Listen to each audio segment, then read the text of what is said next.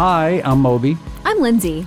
and this is the awkwardly named Moby Pod. Do I need to say it's awkwardly named, or at this point we just we've accepted it's Moby Pod? I think we've accepted it. I also don't know if it's awkward. I think it's very self explanatory, and that's nice. So in any case, I'm Moby, I'm Lindsay. and this is Moby Pod, and I'm not going to qualify it by saying the awkwardly named Moby Pod because we've established it might not actually be awkward. yeah, and you don't need to tell probably us how, how, how we should feel about the title. We can, I know how I feel about it, and it's good. Okay. Um, today, we're going to talk about a lot of different things. You'll be surprised and hopefully delighted. Me? Oh no, the person listening. Yeah. Okay. Yeah. maybe you. And we're also going to go into Moby's experience of anxiety and ambient music. And I feel calm about it. I feel whelmed about it. Okay. So we're just going to talk about anxiety. Anxiety, ambient music, but then we're also going to talk about some other fun things that will um, amaze you and shock you. And I still can't figure out if you're talking to me or if you're talking to someone listening because I'm also going to be amazed and shocked because I don't know what we're doing. That's what makes it fun. And also, I know that podcasting is not a visual medium per se, but I would just like to describe what I'm looking at is while we're talking, Bagel the dog is just a few feet away on a couch, really trying to make a nest out of my jacket. And it's, it's, uh, she just got a little frustrated. It got too hard and she was like, Yeah, she nope, like- fuck this. I'm going to lay on a pillow. yeah, good girl. Okay, well, let's um let's dive into Moby Pod.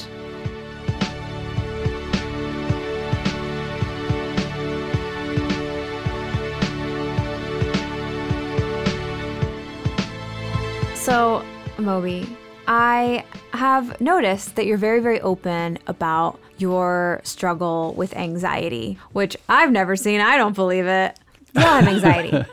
But you are really open with how you struggle with it. But you also do something that I think is really interesting. And I don't know if it's just for you to help manage it or because you've struggled and you know how hard it is that you want to help other people.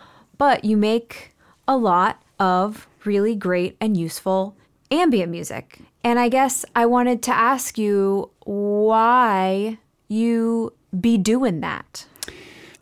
Okay. Well, there's a, a lot to your question.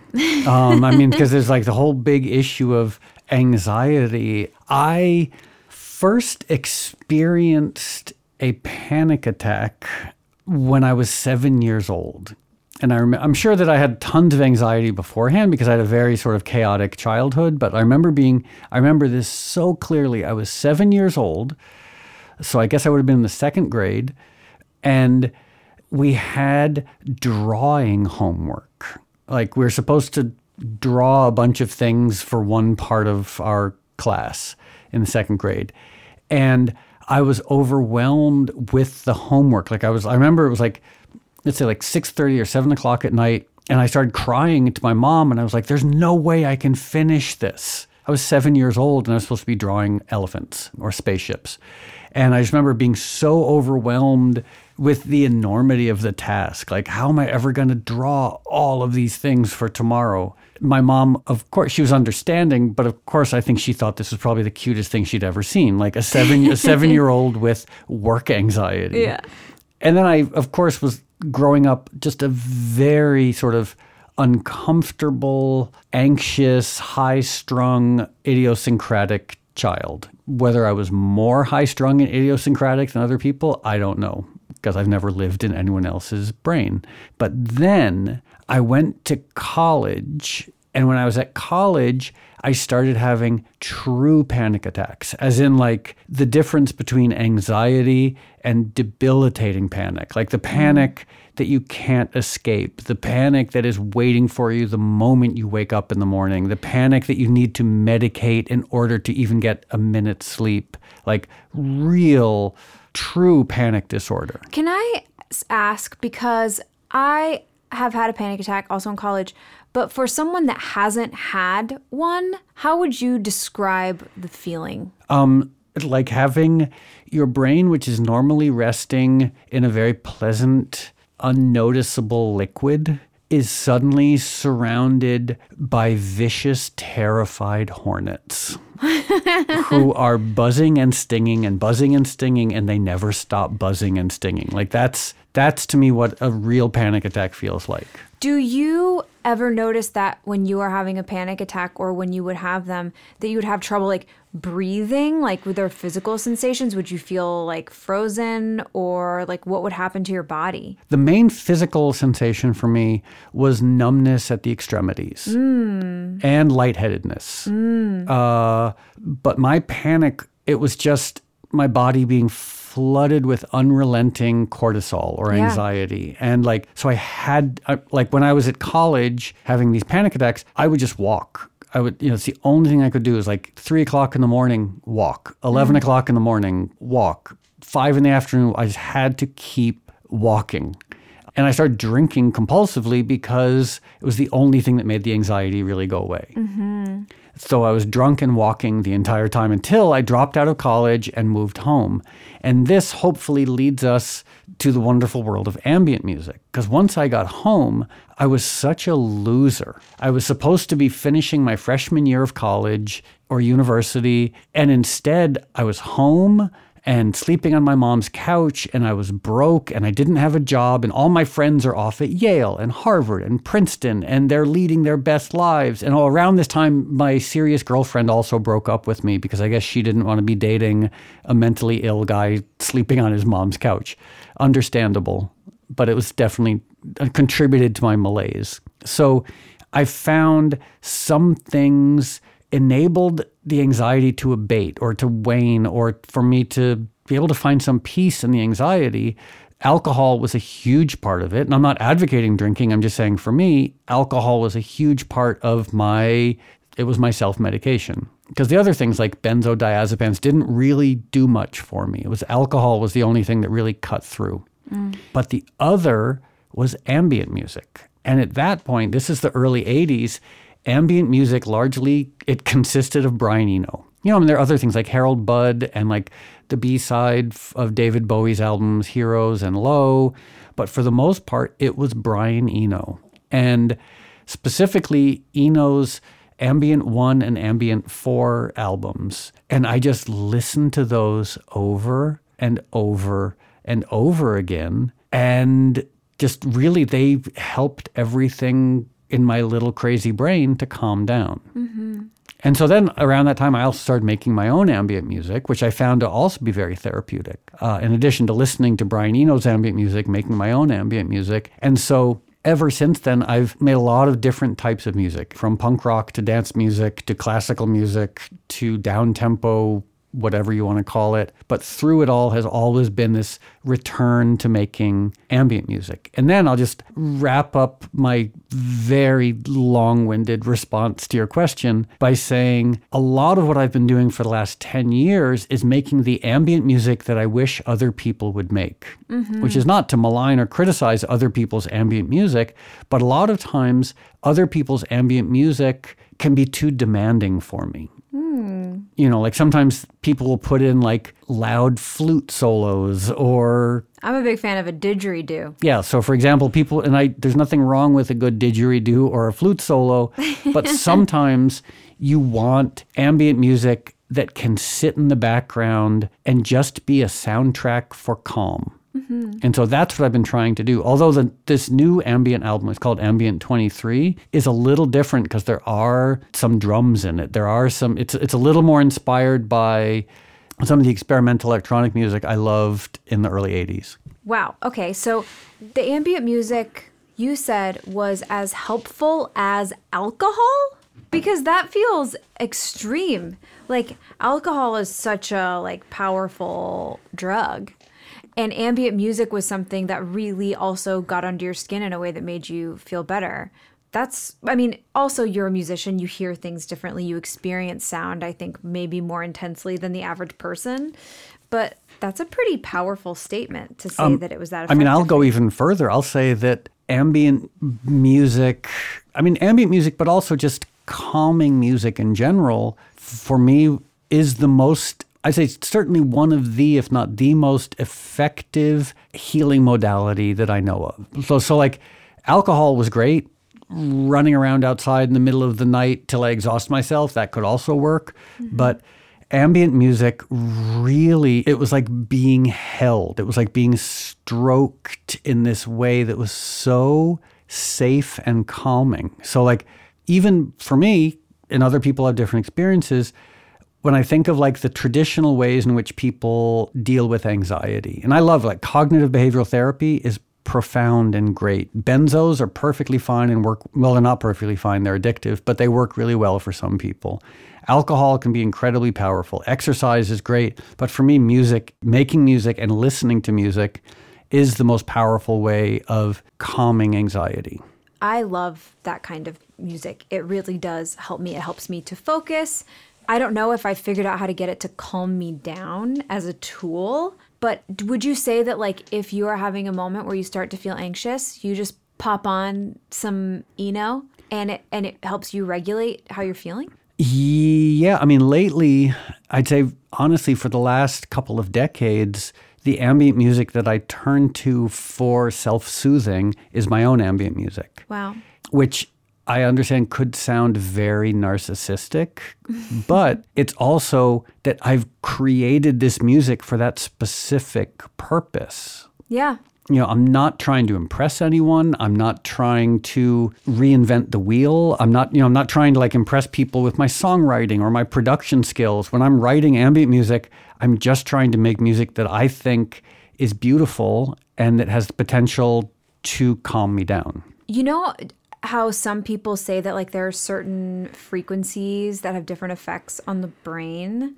What do you know about that? Do you include anything like that in there or Well, yeah. So here's, and I'm not, I'm a, I'm a college dropout, so I'm just going to repeat what I've heard and what I've learned a little bit, mm-hmm. which is there are certain approaches to frequency, certain approaches to music that can be sort of inherently calming, like long tones are certainly more like a like a long cello note is certainly more calming than like a super quick staccato mm-hmm. violin. But a huge part of the way in which we respond to music is subjective, meaning the classic example for me would be someone in Texas who grew up listening to speed metal you know, someone who grew up listening to Pantera and Slayer, they might find that to be calming. So mm-hmm. there, I guess you could say there are certain things that seem to be universally inherently calming, like longer tones, but at the same time, it's the way the brain responds to music is very, very subjective. So there isn't, I know a lot of like apps and therapists will say there's some magic approach to music that they've patented that is uniquely calming. It's like, but if you play that for someone who doesn't like that type of music, it's not going to be calming. it's going to stress them right out? Yeah. You mentioned once about they made a film about the effects of uh, music on like mental health and physical health.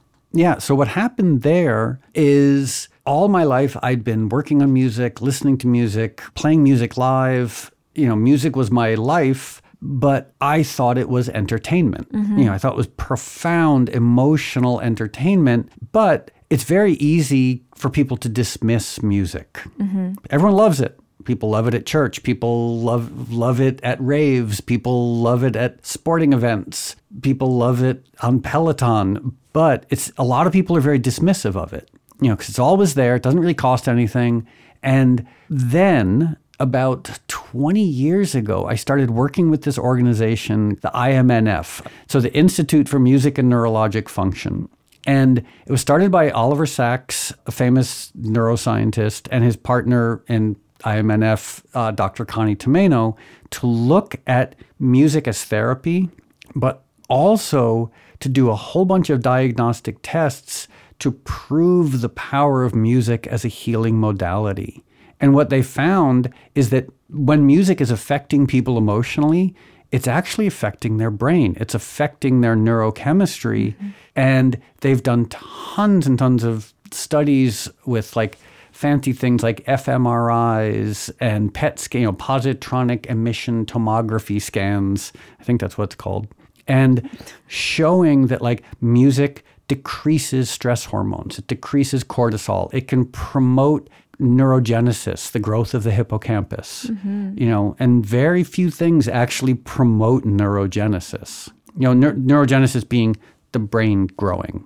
Most people assumed up until very recently that you had a finite number of brain cells, that's it, you spend your whole life losing them. Turns out, exercise, um, a healthy whole food plant based diet, music, certain things actually promote neurogenesis. And music is one of the most powerful ways of promoting brain growth and brain healing. Oh, and so, but the movie you're talking about is called Alive Inside, and it was made about 10 or so years ago. And it's a wonderful movie. The IMNF, the Institute for Music and Neurologic Function, didn't make the movie, but they feature prominently in it. I see. Alive inside. Yeah, and whenever anyone I know has a relative or a loved one who's dealing with Alzheimer's, I always say like watch Alive Inside and immediately enroll your family member or loved one in a music therapy program. Wow. Because there's almost no better way to treat Alzheimer's than music therapy. And is is music therapy where you're just listening to music, or do you stick somebody on a piano and just let them rip? It's everything. It depends on people's capabilities. It depends on people's desires. Like, so for some people, it's listening to music. For some people, it's learning an instrument. For some people, it's singing in a choir. For some people, it's starting a band. Like, I remember going up to the Bronx where the IMNF had their headquarters and sitting in on a jam session because they had these, the clients would have jam sessions. And these are people who are, let- I, I don't know how to, let- they're people who are really struggling. And one of the most beautiful things I've ever seen are these jam sessions. You know, so you have like a 92 year old woman who is aphasic, who she can barely function, but she plays tambourine in a jam band with her other fellow clients, you know, in the hospital. And all of a sudden she's smiling and having the best time, and her cortisol levels go down and her functionality comes back remarkably. Wow. It's That's really it's it's actually like the closest thing I've ever seen to like a human miracle are the, the effects of music therapy. Wow. Do you think that at some point you're going to be like, my brain is too big. I should eat a fried, a fried something? So this is why I am profoundly grateful that you're one of my closest friends, but also that we're doing this podcast together. Because yeah, thank you. That's what a what a perfect question. Like at some point, will you be like, I'm, I'm too smart. I gotta, I gotta reverse the effects of all of this music and plant based eating. um, I mean, I feel like I still have so much stress and anxiety that like I'm not in danger of my brain gr- like growing and like trying to squeeze out of the little cracks in my skull. So I so I love I love fried food. Don't get me wrong, but I don't think I need to start eating fried food to attenuate neurogenesis. I mean, if you think about it, the bigger your brain gets, the more aware you are of the things going on in this world. And that is stressful. You know what I mean? So, really, the smarter you're getting, maybe the more stressed you're getting. Uh, it's possible. I mean, the the origins of stress. That's that's a just a fascinating question. Like, to what extent, like, where does stress arise? In terms of like what what areas of the brain, how much of it's cognition, how much it's how much is behavioral. Mm-hmm. Because the fascinating thing, at least I think this is so fascinating, is the brain knows nothing. Like the brain has never had a direct experience of anything.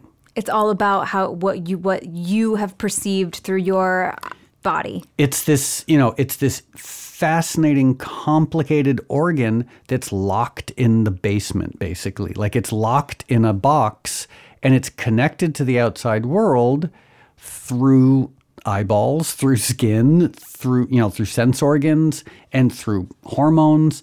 So the brain is constantly trying to figure out what's going on in the outside world. Mm-hmm. Like it's trying it's it's looking after us. It's the brain owns us as an organism. This symbiotic thing where like we look after it, it looks after us, but it's constantly trying to figure out am I safe? Am I not safe? The issue there, to be overly reductive and simplistic, is the brain has filters that have evolved over three and a half billion years with a set of circumstances that bear no relation to our circumstances today. Right, like we still have the the neurological functioning and brain functioning of like a person in a cave who's like a bear could come in here at any moment. Yeah. And so the simplistic way I describe it is the brain, your brain, my brain, everybody's brains are nothing in the universe has ever been more complicated than a brain. Mm-hmm. You know, like That we know of. like your brain, my brain, like these, they're so unbelievable. It's the most complicated supercomputer that could potentially ever exist, but it still thinks a stick is a snake. yeah. And it's still ready to stab someone over a parking space at Walmart. You know, like it's it's performing the most complicated like a billion complicated functions simultaneously and it's still ready to get in a fist fight because someone took your parking space. Like Right. so it's both the smartest and the dumbest organism. And think about it, like for a few billion years, it didn't know about caffeine. Right. It didn't know about electric light after dark. It mm-hmm. didn't know about screens. It didn't know about images that were not real. You know, like our entire, like how much of our lives, and I feel like we've gone kind of far away from anxiety and ambient music, but how much of our, of everybody's lives are spent responding to information on a screen? Most of many Yeah. people's lives. Like whether it's news, whether it's games, whether it's 30 Rock or Game of Thrones, whether it's sports, like so much of the way in which we make sense of ourselves and our communities in the world is simply screens. Yeah. And our brain's like, oh, it must be real. I'm having a reaction. You know, like I'm mad at that sports team, so this must be a real reaction. It's like, well, mm-hmm. brain, you've just been fooled by pixels. And we all just go along with it, like, well, it must be real because it's on a screen. Do you think that the screens are messing with our biology in the way that like we should be connecting with other human beings? both yes and you could almost say based on a trillion to the trillionth power amount of evidence that what we experience on screens the brain thinks is more real than reality. Certainly seems more interesting than reality. You know how much time do people spend sitting in their yard looking at the sky as opposed to sitting in their yard looking at a screen? You know and i love i mean trust me screens are addictive and compelling and remarkable. Um, but there's one facet of screens that might be, seem really esoteric but i think is really interesting What? is apart from the fact that they seem more real than reality is that they're flat so I had this experience a few years ago. I moved to LA, and one of the reasons, weirdly, I moved to LA was to be around nature, which mm-hmm. very few people move to LA to be around nature. But like, I didn't care about much else regarding Los Angeles. I just love that you can go outside in nature 364 days a year here. Mm-hmm. And there's one day I went up to the Angeles National Forest and I was hiking, and my brain felt different. Like something, it just feels different. Like this, it's a, it felt nice, but it felt just different than a normal quotidian urban experience. Like I'm out hiking in nature. It's mountains, trees, streams, and I realized I wasn't looking at any flat surfaces.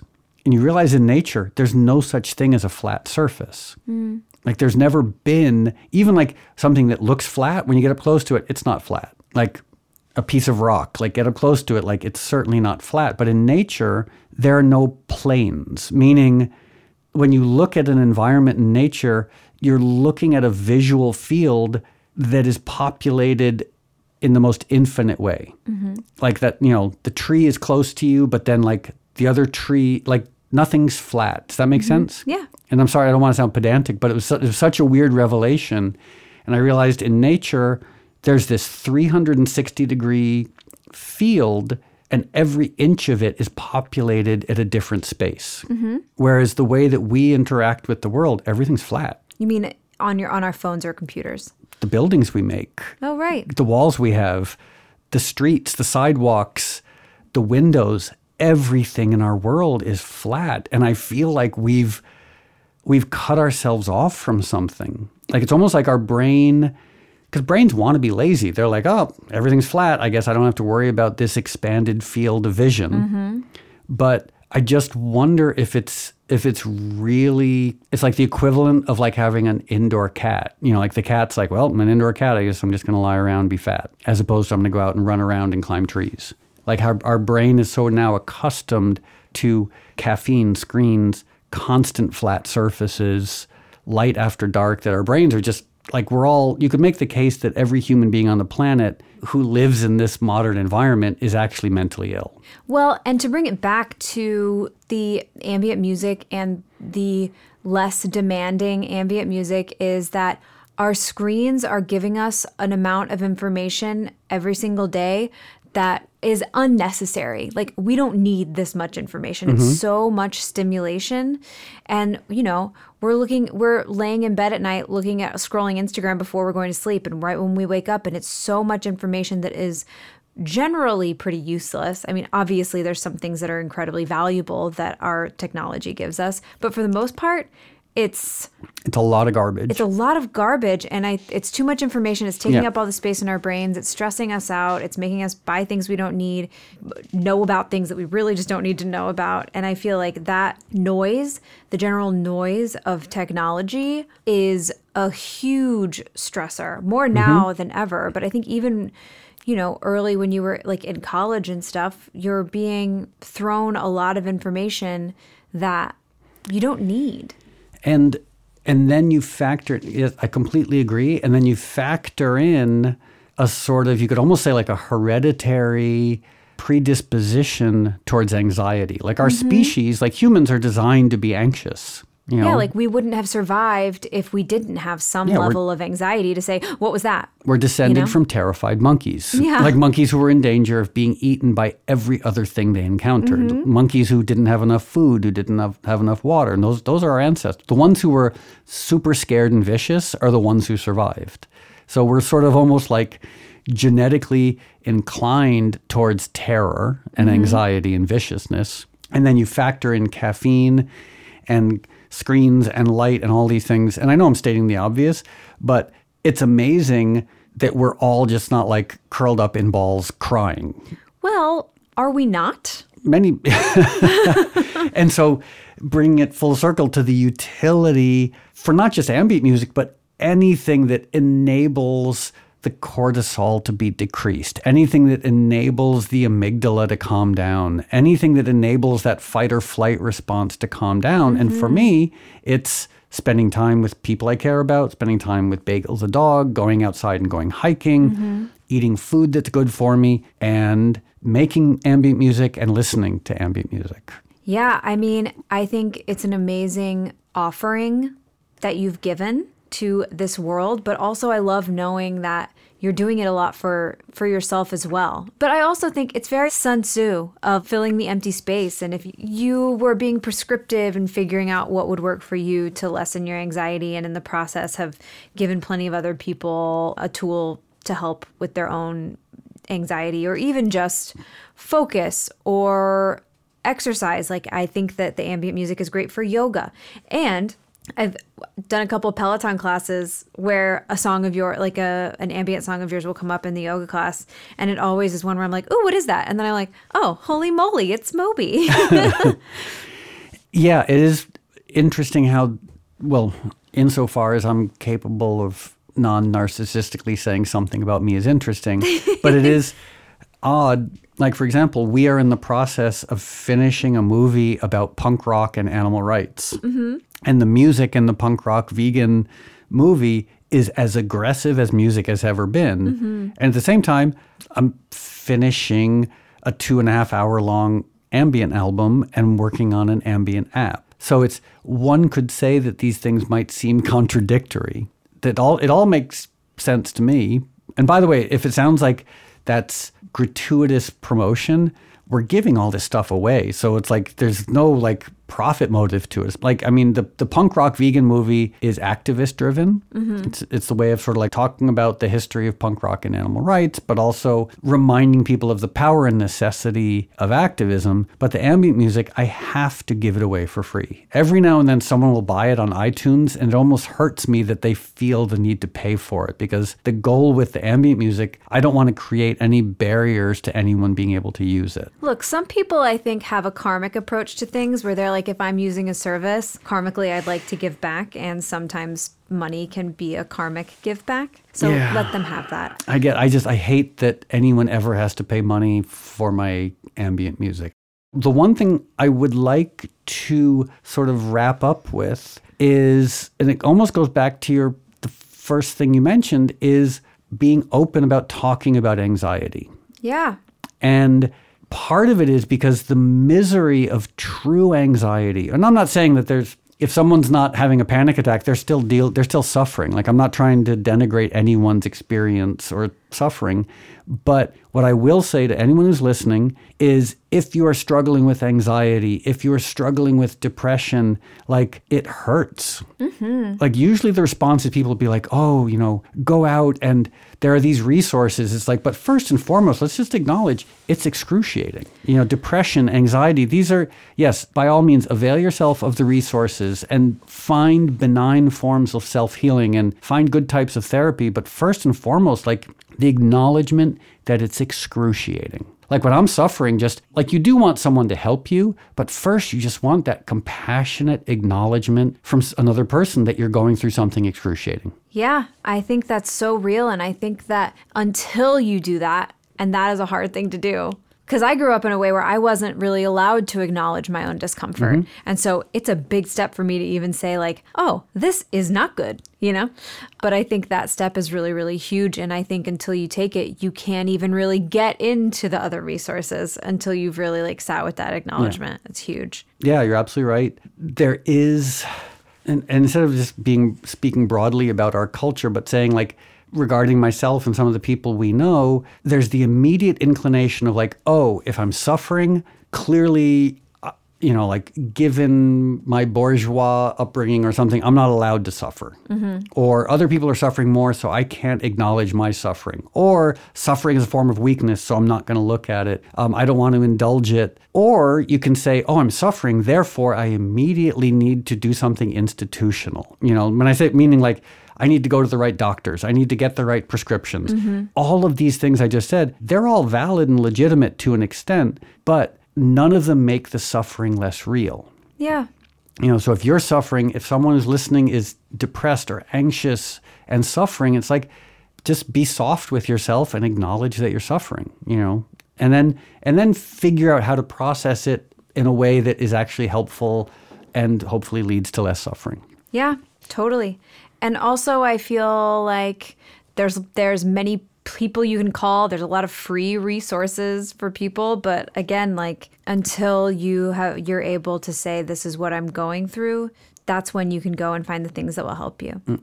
And I really do believe that like especially because of all the things we were talking about with like stimulation and how much space is being taken up in our brains, that tools like ambient music are so unbelievably helpful. Anything that helps you find a little bit of like quiet and calm mm-hmm. is huge. I completely agree. Good.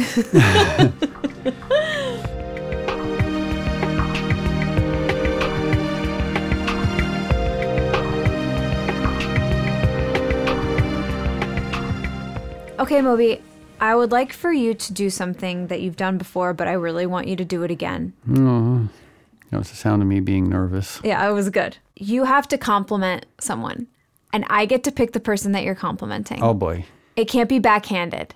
Okay, like so for if you were to say Donald Trump, I couldn't say like, "Wow, thank you for having dinner with Kanye and some other crazy anti-Semite and reminding the world that you're unfit to hold public office." Like it can't be one of those sort of like, "Thank you for being terrible," backhanded things. Exactly. You can't say that. And just a sidebar, and I don't know if you know this, but that guy, Fuentes, mm-hmm.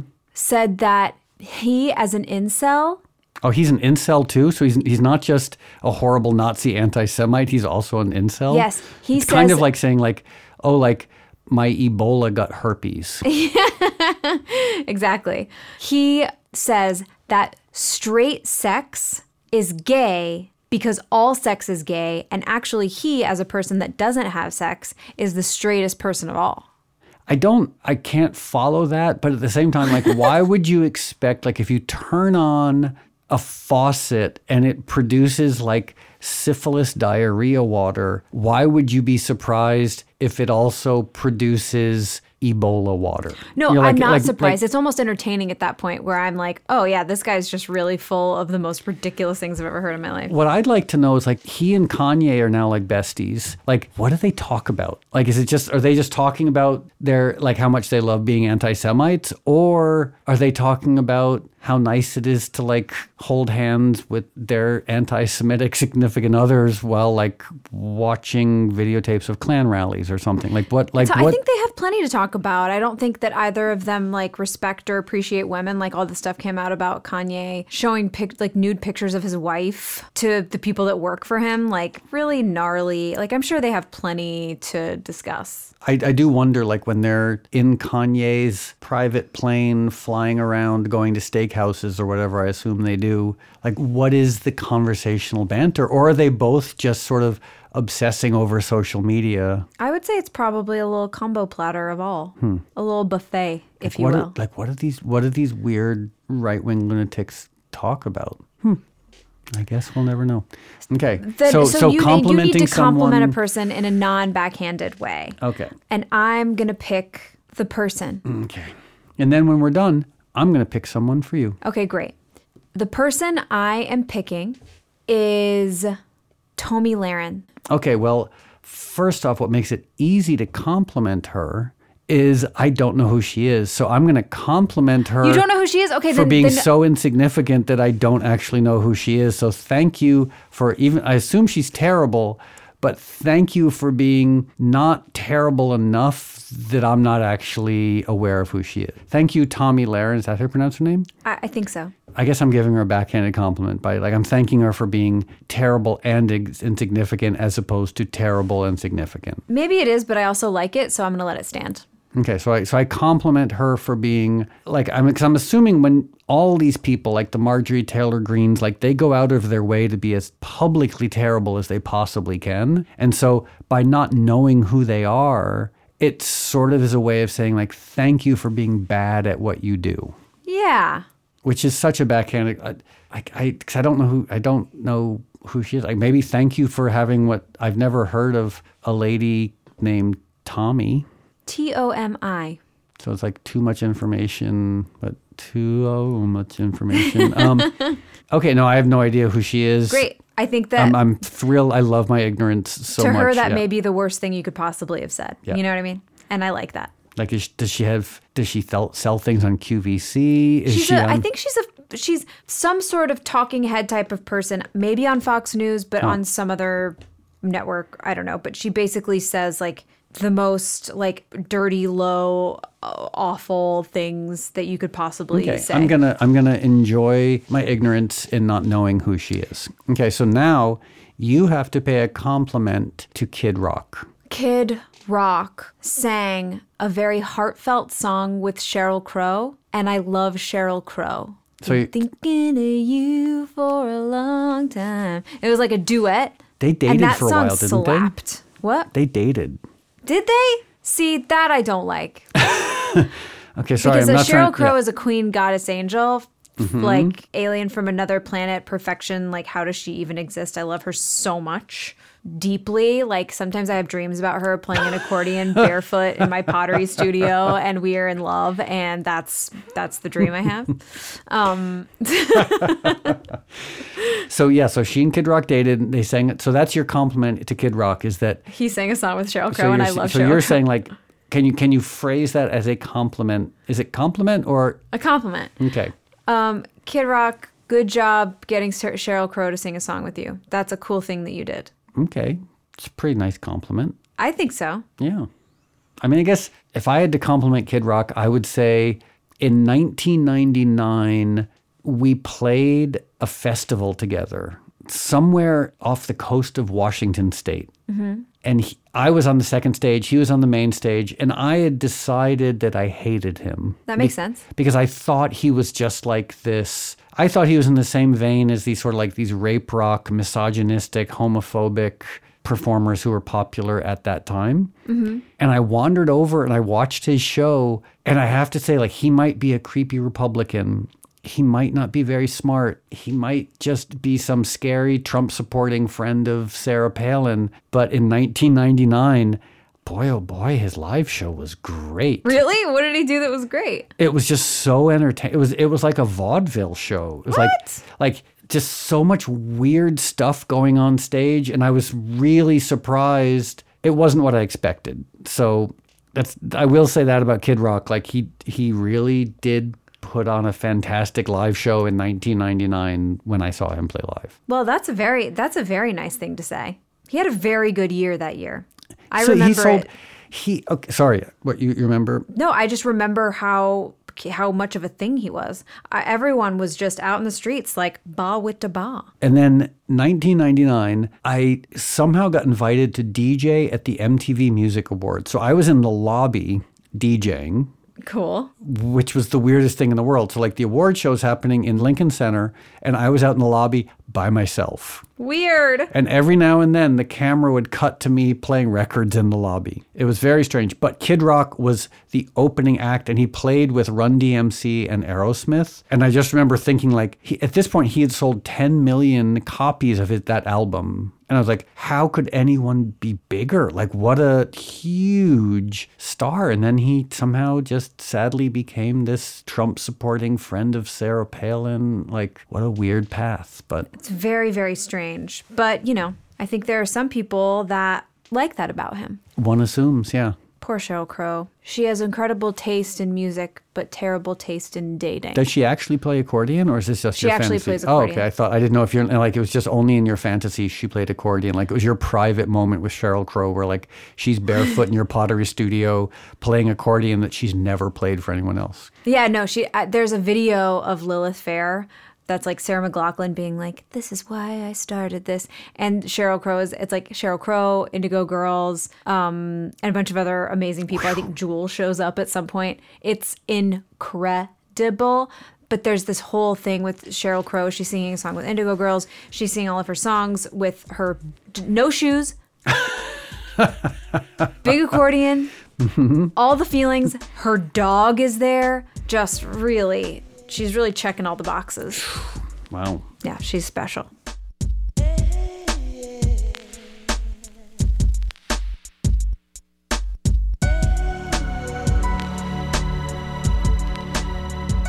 Now, I just need you to apologize and not to the animals for not doing enough because you did that already. And I agree with it. But I know your head will go there immediately. Just say you're sorry to somebody. Ah, boy, oh boy, oh. Okay. This is maybe I should keep this to myself, but I, okay, I will. no, apo- tell everyone. so I will apologize to over the years, I've been a very difficult person to work with and be friends with. like for a lot of people, I mean, know that's very broad, but like in hindsight, like, and what's what's frustrating now is there are times, like as you know, like we work with, we have like these calls with people we work with, mm-hmm. and I find myself being quite unpleasant at times, and I'm like, oh, you're doing it again, like you're being a dick, like stop it, stop being unpleasant to people. Like, so I will apologize to everyone I've been friends with and everyone I've worked with where I've just been really unpleasant. Wow. In hindsight, I'm so aware of it and I'm I'd like to not be that way, but hopefully as time has passed, I've become less unpleasant to people, but I've definitely got an unpleasant streak with people I've been friends with and I've worked with. And I would apologize to all of my past friends and people I've worked with for being unpleasant. That's a really sweet thing to say. But it's true. Like, and- and especially when it keeps happening, I'm like, come on. Like, why are you doing it again? Like, you, and I do it on a regular basis. If only everyone was perfect, then I wouldn't have to be unpleasant. Your version of perfect.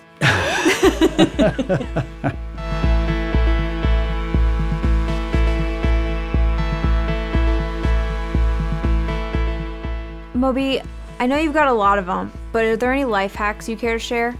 Any new life hacks? Oh boy! Anything you're doing? and that- I would very much like to hear if you have any life hacks as well. Um. Okay, my life hack. Uh. Okay, here's one. My life hack is that I do everything in my power to take bio-organic material like old kale, um, apple cores, like when you go out and you trim a plant, I make sure that none of it gets thrown away and that everything gets composted in my soil around my house. So I don't have a compost area. What I do is I sort of take this biomaterial and just throw it in parts of my property and let it like decay on its own.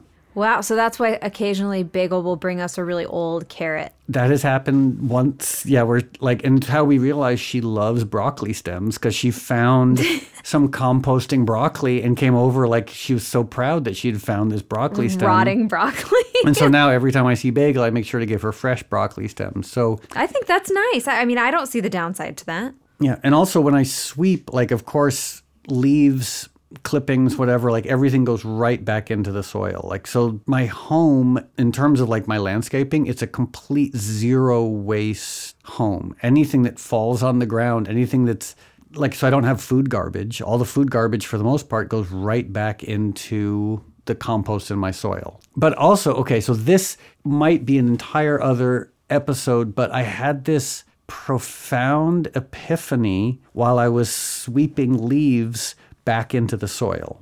Okay. And by the way, it's one of the most relaxing things in the world. Like, I don't use a leaf blower. I don't put, like, one thing that galls me is when I see people putting leaves in plastic bags to be thrown away. Yeah, I'm it's like, really sad and annoying. I'm like, the, the- the leaves are just put, put them on the ground. They will decay and they turn into soil. So I was sweeping leaves, putting them back into the soil.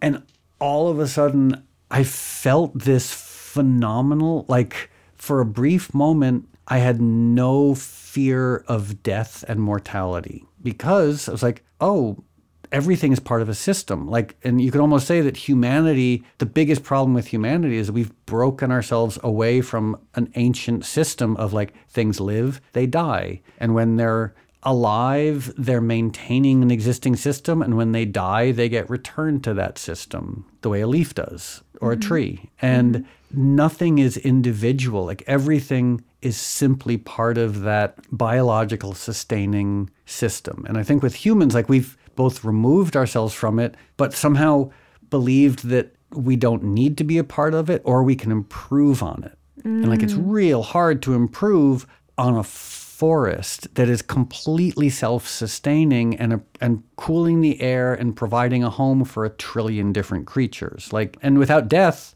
that forest would die paradoxically. Like death is what sustains life. You by definition can't have life without death. And as I was sweeping leaves into the soil, it just became so clear to me for a brief moment. All I could think about when it came to death was like how fascinating it is to be a part of that system as opposed to something to be feared. So you asked about a life hack, and I end up Death with- hack. to me, it's one of the most interesting aspects of our lives is that the way to which we are separated from the actual nature of biological existence. yeah, it's a real bummer. It's a real bum, yeah. It, it leads to complete catastrophe and, and, and environmental degradation and misery and sickness and Bummer.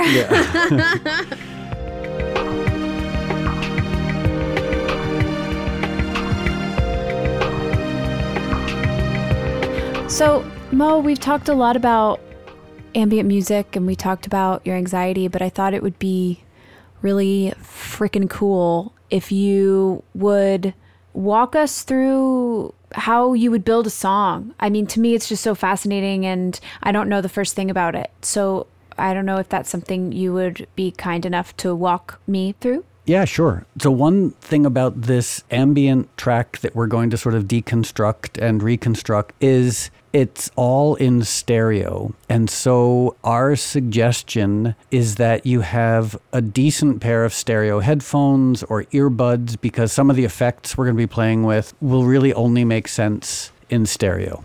Well put. So, in a way, I approach making ambient music very differently than I would normally approach making other types of music. I mean, first off, there's almost never any vocals in an ambient piece of music. There's almost never any drums. And the idea is kind of inspired by this old Erik Satie idea that like it's it's music that that will ideally just sort of sit in the background. You know, hopefully it's interesting enough that if someone if you do pay attention to it, it's not just musical wallpaper, but the album I just put out, Ambient 23, I think some of the music is more it's a little more complicated.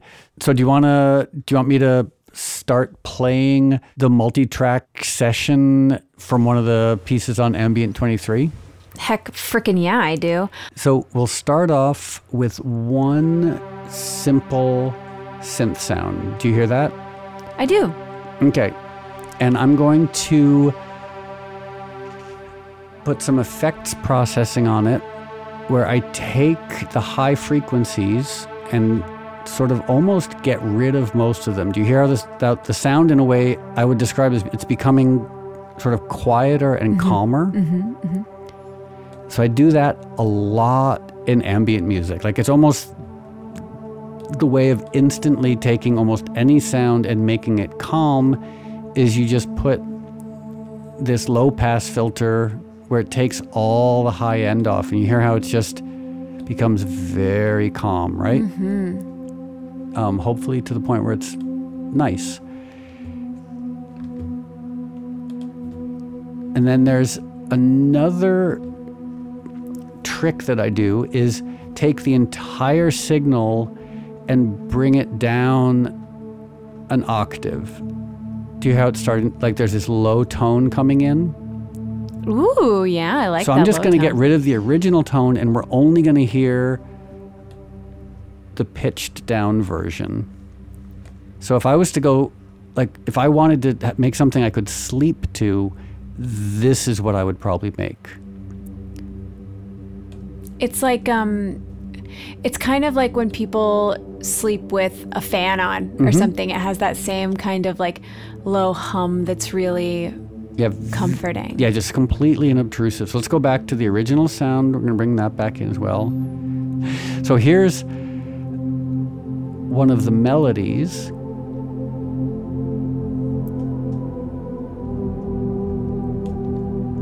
Isn't making ambient music fun?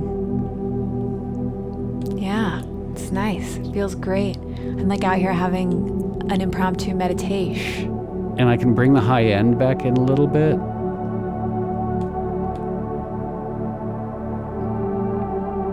So let me ask you this: When you bring that high end back in, mm-hmm. does it become a different song in your mind? Uh, like, is that does it have a different effect? You know, that you're trying to achieve? I guess the effect is. To me, it's almost like what the, in a way, it's hard to explain because it's very even though it's technical, it's obviously emotional and subjective. Mm-hmm. Like if we were to take this, what we're listening to right now, like I could also take the original sound out and we end up with something very vulnerable. Mm-hmm.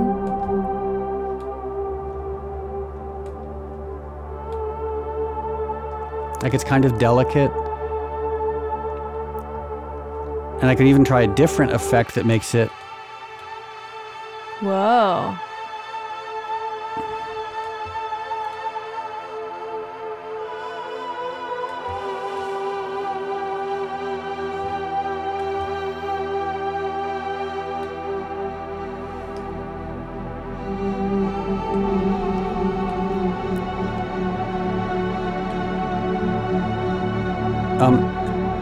Do you have any questions at this point? Yes. My question is, did these are these sounds just coming out of like just a regular keyboard, or how did you make? How did you come? up? Is it just what is it coming out of? Like Oh, how does origin- it make the original sound? So here, let me. Okay, what I'm going to do, it's going to be not quite as pretty and relaxing for a second. I'm going to play you all of the sounds in this session. Okay.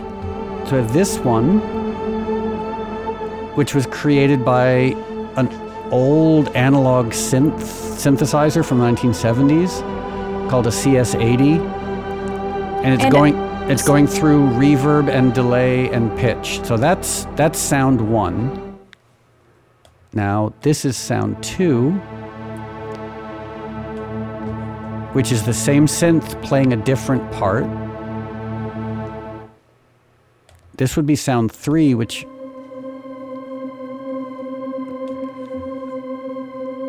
that's a more modern digital synthesizer. Sound four is the same as sound three, but pitched down. And then sound five is another digital modern synth that's it's a little more epic sounding. And then sound six is this. And also, I think I'm aware of the fact that maybe I'm not answering your question, but also that a lot of these sounds sound very similar. Mm-hmm. Here's sound seven. And you might be asking yourself why all of these sounds that are very similar. And when I was working on it, each one in my little brain served its own purpose. Um, so here's, I'll slowly bring all of them in together. And when they're all in together, I think you'll understand how it, it almost creates an orchestral quality.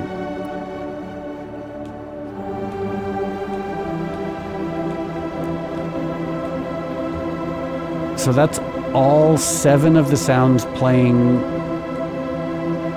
together to create kind of what I think is a both a beautiful but calming sort of whole. It's working on me. Is that does that did that address your question? I mean, it's hard because if if it was visual, I could show you the synthesizers and it would make a lot more sense. So it just it's a little tricky when I'm describing different sounds made by different synthesizers when it all kind of sounds the same.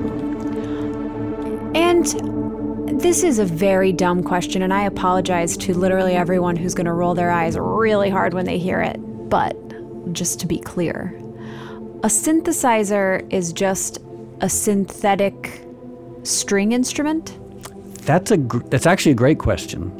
Um, a synthesizer is the most the easiest way to understand it is it's an electronic instrument. I mean, someone could be really pedantic and say it doesn't have to be an electronic instrument. It could be non instrument, it could be unconventional, but usually it means an electronic keyboard that's capable of synthesizing non organic sounds.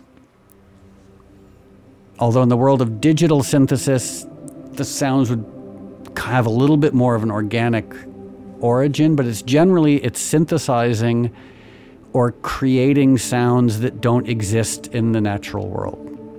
Whoa. Um, sometimes they sound exactly like sounds that exist in the natural world, and sometimes they're very much based digitally on sounds in the natural world, but it's all coming from either an analog or digital processing source. That does help. Um, and you know what we're going to do that's going to be re- that you're going to really enjoy? What? Because I know that this is one of your favorite things. What? We are going to do that fun panning thing that you love. Ooh, I do love that. our nice, pretty sound, and I'm going to add in that panning that you love. I love it so much.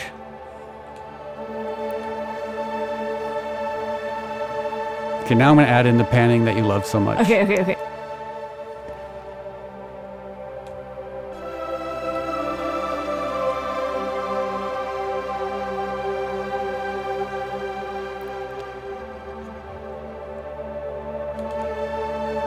My god, that's the best in the whole world. Oh, yeah.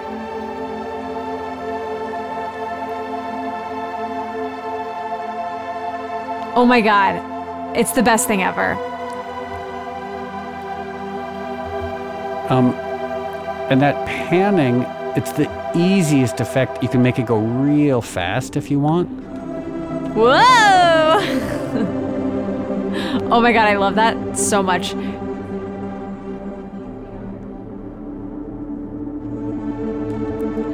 Um, I can also make it be a little less wide, so it's just a, a sort of subtle effect. What do you, I mean? You tell me what you like.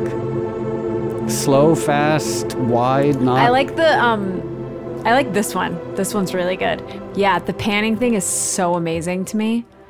I don't know, is there anyone because to me it just feels so it feels like getting a sort of like massage or something. But I wonder if there's anyone that doesn't like that. To me it just it feels so good. But I also am big into I'm a very like like I love ASMR. I love any sort of like auditory experiencing. So maybe that's a small, a more niche thing. I don't know. Is there anyone that, that is not into it? maybe someone it it might upset their equilibrium. I don't know. I mean, I I love it. I honestly, until you had mentioned how much you like panning, I had sort of forgotten that this effect even exists and how dramatic it is. But also, it's the it's the it, it only has three controls. Can I'm going to stop for one second and Okay. add another effect that that you might enjoy. Oh, holy moly! Uh, maybe not. It might. It might be too. It might. It might not work. But let me let me stop for one second, and I'm gonna add this other thing and see what you think. Okay, I also really want to put these headphones on Bagel's ears and see if she likes it. I'm going to do it in just a second. Okay. Okay. So I'm gonna try and add some more effects, and you can tell me what you like.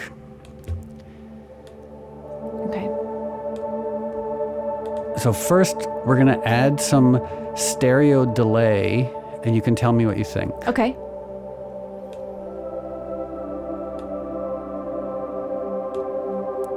Too subtle? I, I- yeah, I don't really know what you did.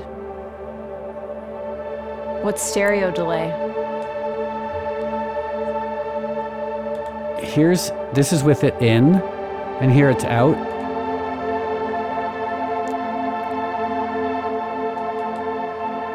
so okay so that's stereo delay so okay so your verdict on that is it's probably way too subtle and now here we're going to add reverb Okay. a big reverb Okay. and it's hope it'll probably f- hopefully feel very expansive Oh, okay. or we might not notice anything Ooh. Whoever's listening to this is going to be like, oh my God, Lindsay, shut up. I'm trying to enjoy this. Sorry, guys. Okay, I'm going to see if Bagel likes it. okay so for the record i'm not sold on this putting headphones on bagel but i hi bagel i assume bagel can hear me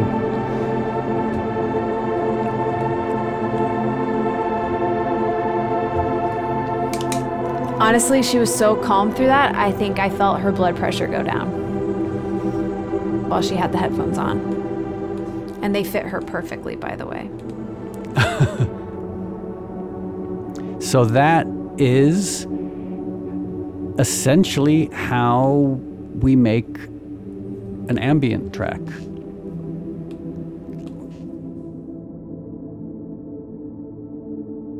This is great.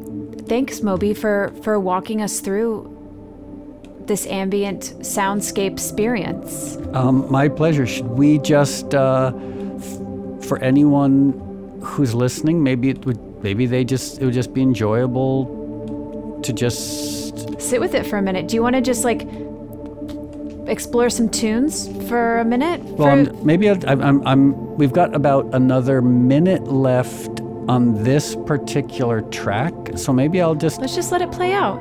Yeah.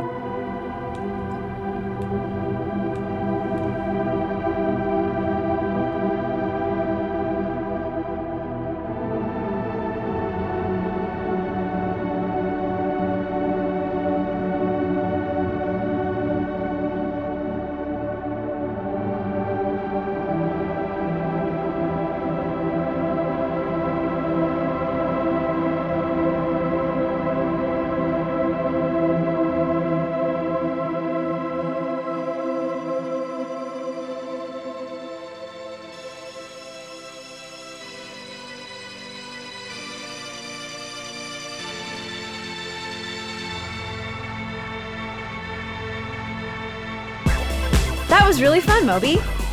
What a fun episode we had. Yeah, I love doing these, especially as we were talking about anxiety. My hope is that somehow we were able to bring peace and or comfort or at least the option of peace and comfort to someone who might need it. Yeah, I really hope that too. That's a really nice thing to say. I don't know if that makes me sound like a sad old hippie, but hopefully we can entertain people but also let people know who are suffering that they're not alone, that other people are going through it. Yeah.